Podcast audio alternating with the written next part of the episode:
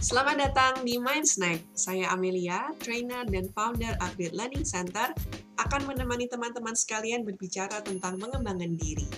Jadi, bila teman-teman ingin mengembangkan diri, baik personal dan profesional, maka teman-teman berada di tempat yang tepat. Saya akan membagikan pemikiran saya yang harapannya bisa menginspirasi teman-teman untuk berpikir dan bertindak lebih baik, sehingga teman-teman bisa menjadi the best version of yourself. Di episode kedua kali ini, kita akan membahas mengenai intentional growth, yaitu pertumbuhan yang intensional atau yang kita usahakan dengan sengaja. Nah, buat teman-teman yang belum dengar episode pertama, setelah mendengarkan ini, dengarkan ya episode pertama. Di episode kemarin kita membahas mengenai self-awareness sebagai langkah awal pengembangan diri. Kenapa kok saya bahas self-awareness? Sedikit review buat teman-teman yang lain self-awareness bermula dari mengambil tanggung jawab atas hidup kita sendiri. Nah, kalau orang tidak mengambil tanggung jawab atas hidupnya sendiri, maka dia akan sulit berkembang. Begitu Anda memutuskan untuk, ya ini hidup saya, saya bertanggung jawab atas peranan saya, atas hidup saya, maka Anda akan punya pengembangan diri yang lebih maksimal, yang lebih intensional. Dan perjalanan mengeksplorasi potensi diri itu juga akan terus dilakukan. Belajar kenali diri Anda, kenali kesukaan Anda, kenali kelemahan Anda, kenali kekuatan Anda, sehingga Anda bisa menemukan your own personal success plan. Nah, itu episode pertama. Di episode kedua ini kita belajar mengenai pengembangan yang intensional. Teman-teman, saya percaya bahwa sebenarnya hidup terus-menerus memberikan pengajaran kepada kita. Bukankah itu quotes yang cukup terkenal?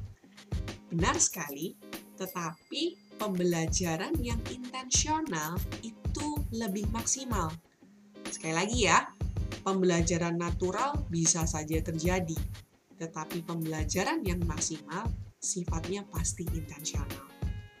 Saya kasih contoh seorang staf bernama Mawar dipindahkan ke tim marketing. Dan karena dia dipindahkan ke tim marketing, dia menjalani peranannya sebagai anggota tim marketing. Selama lima tahun dia bekerja, dia sudah punya experience lima tahun sebagai tim marketing. Datanglah staf kedua, namanya Melati. Melati juga dipindahkan ke tim marketing namun Melati tahu bahwa hidupnya, peranannya adalah tanggung jawabnya. Karena dia tahu dia tim marketing, dia punya rencana pengembangan yang intensional. Dia sengaja mengembangkan dirinya. Tiap hari dia membaca buku mengenai marketing. Dia suka mendengarkan video, podcast, berita mengenai marketing, dan lain-lain. Coba teman-teman bayangkan lima tahun mawar, dan dua tahun melatih. Kira-kira siapa yang akan menjadi marketing yang lebih baik? Pengembangan yang intensional selalu akan menghasilkan hasil yang lebih maksimal daripada pembelajaran yang terjadi secara natural.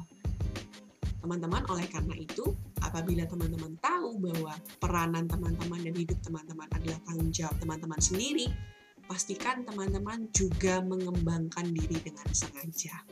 Nah, setelah ini saya akan sharekan apa saja yang teman-teman bisa lakukan untuk mengembangkan diri teman-teman.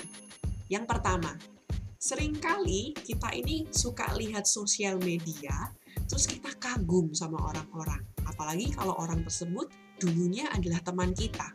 Wah, kok bisa ya anak ini dulu waktu sekolah SMA kayaknya bukan anak yang rajin belajar, kok sekarang dia keren banget jadi lawyer terkenal. Wah, kok keren banget ya temanku. Sekarang bukan hanya uh, jadi orang yang sukses, dia juga bisa punya banyak perusahaan sendiri, entrepreneur, dan lain-lain. Kita sering kali like foto-foto mereka di Instagram, dan seolah-olah, wah keren banget ya kok bisa. Bahkan mungkin ada yang ngerasa iri, tapi kita nggak pernah tahu apa yang mereka lakukan di balik kesuksesan mereka.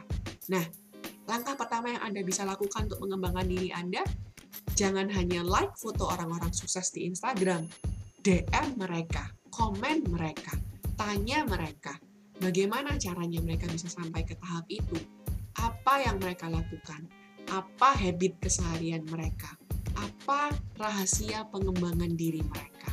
Ya, jadi semakin proaktif, bukan hanya kita lihat, tapi kita pelajari. Itu langkah pertama yang Anda bisa lakukan. Temukan orang yang menginspirasi Anda, lalu kontak dan belajar dari orang tersebut. Istilah kerennya, temukan mentor. Apabila Anda bergerak di bidang marketing, temukan mentor di bidang marketing. Apabila teman-teman bekerja di bidang kuliner, temukan mentor di bidang kuliner.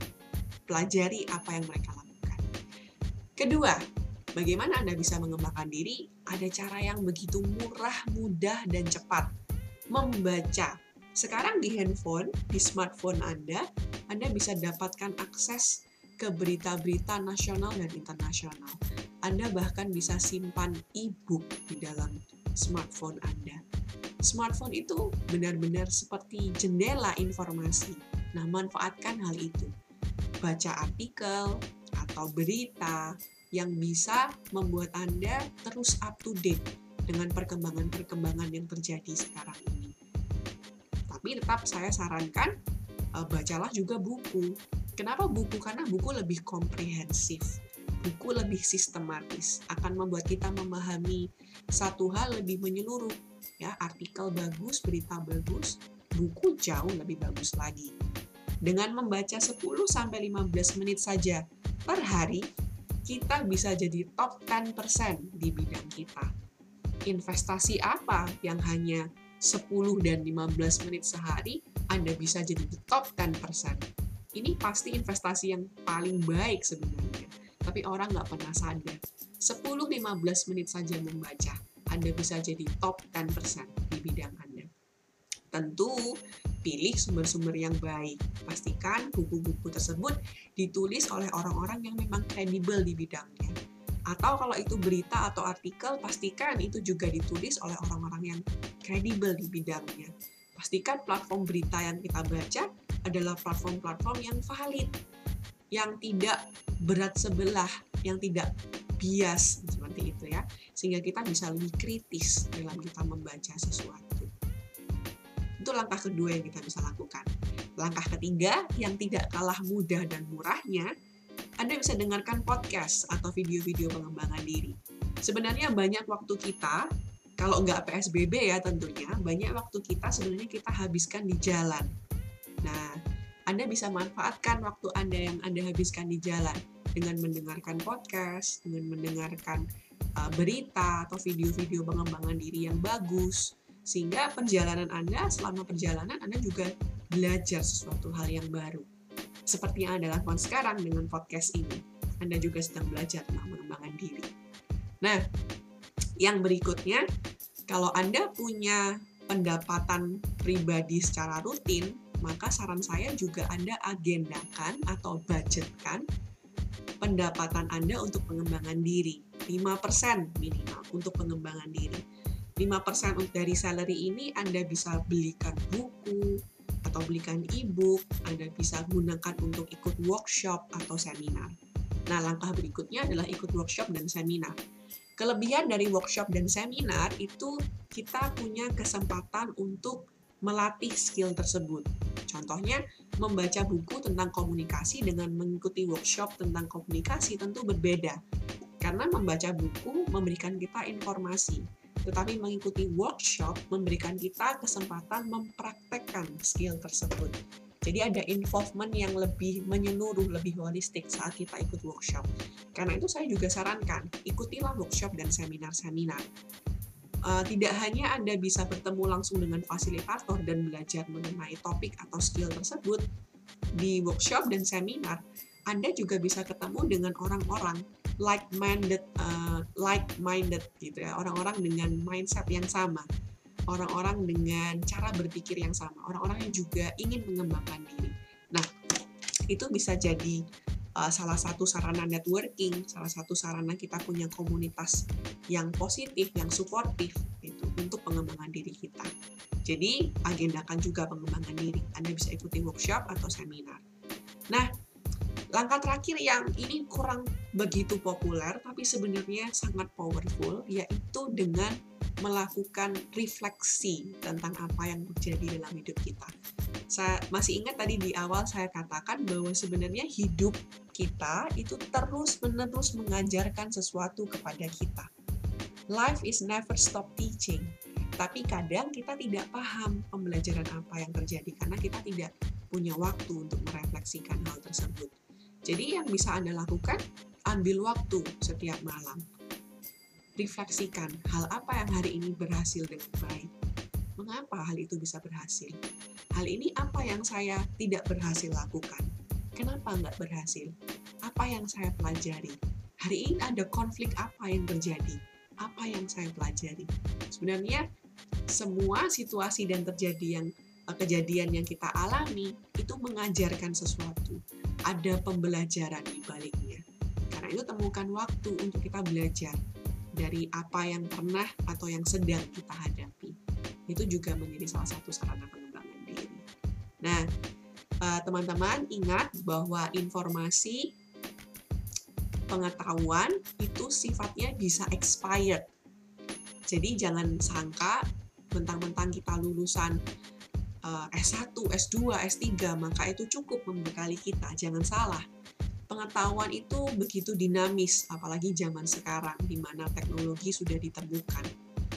Apa yang kita pelajari di bangku kuliah mungkin saja saat ini sudah expired, sudah digantikan oleh research lain yang lebih baru, yang lebih relevan.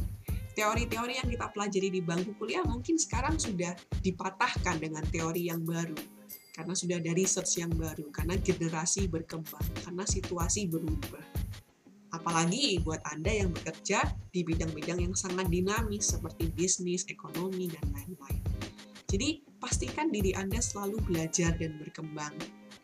Belajar di bangku kuliah atau pendidikan formal saja nggak cukup. Karena pengetahuan itu terus, terus menerus diupdate setiap harinya pastikan diri Anda juga terus diupdate dan di-upgrade.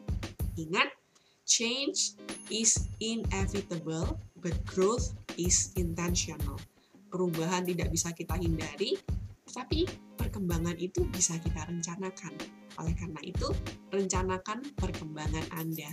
Miliki waktu-waktu belajar. Kalau perlu pasang alarm, kalau perlu pasang di to-do list, kalau perlu tempel di tempat-tempat yang Anda bisa lihat untuk mengingatkan Anda memiliki waktu-waktu belajar yang Anda plot dengan sengaja. Oke, itu episode kedua yang yang kita sharingkan hari ini. Saya juga dorong teman-teman untuk follow podcast ini dan di tanggal 12 Juni nanti akan ada sesi khusus nih Friends and Me. Saya akan interview salah seorang rekan saya namanya Revi, seorang penulis, dan kita akan bicara mengenai uh, quarter life crisis. Jadi kalau teman-teman ada pada masa-masa quarter life crisis atau memiliki teman yang berada dalam quarter life crisis, jangan lupa dengerin episode tanggal 12 Juni ya. Thank you.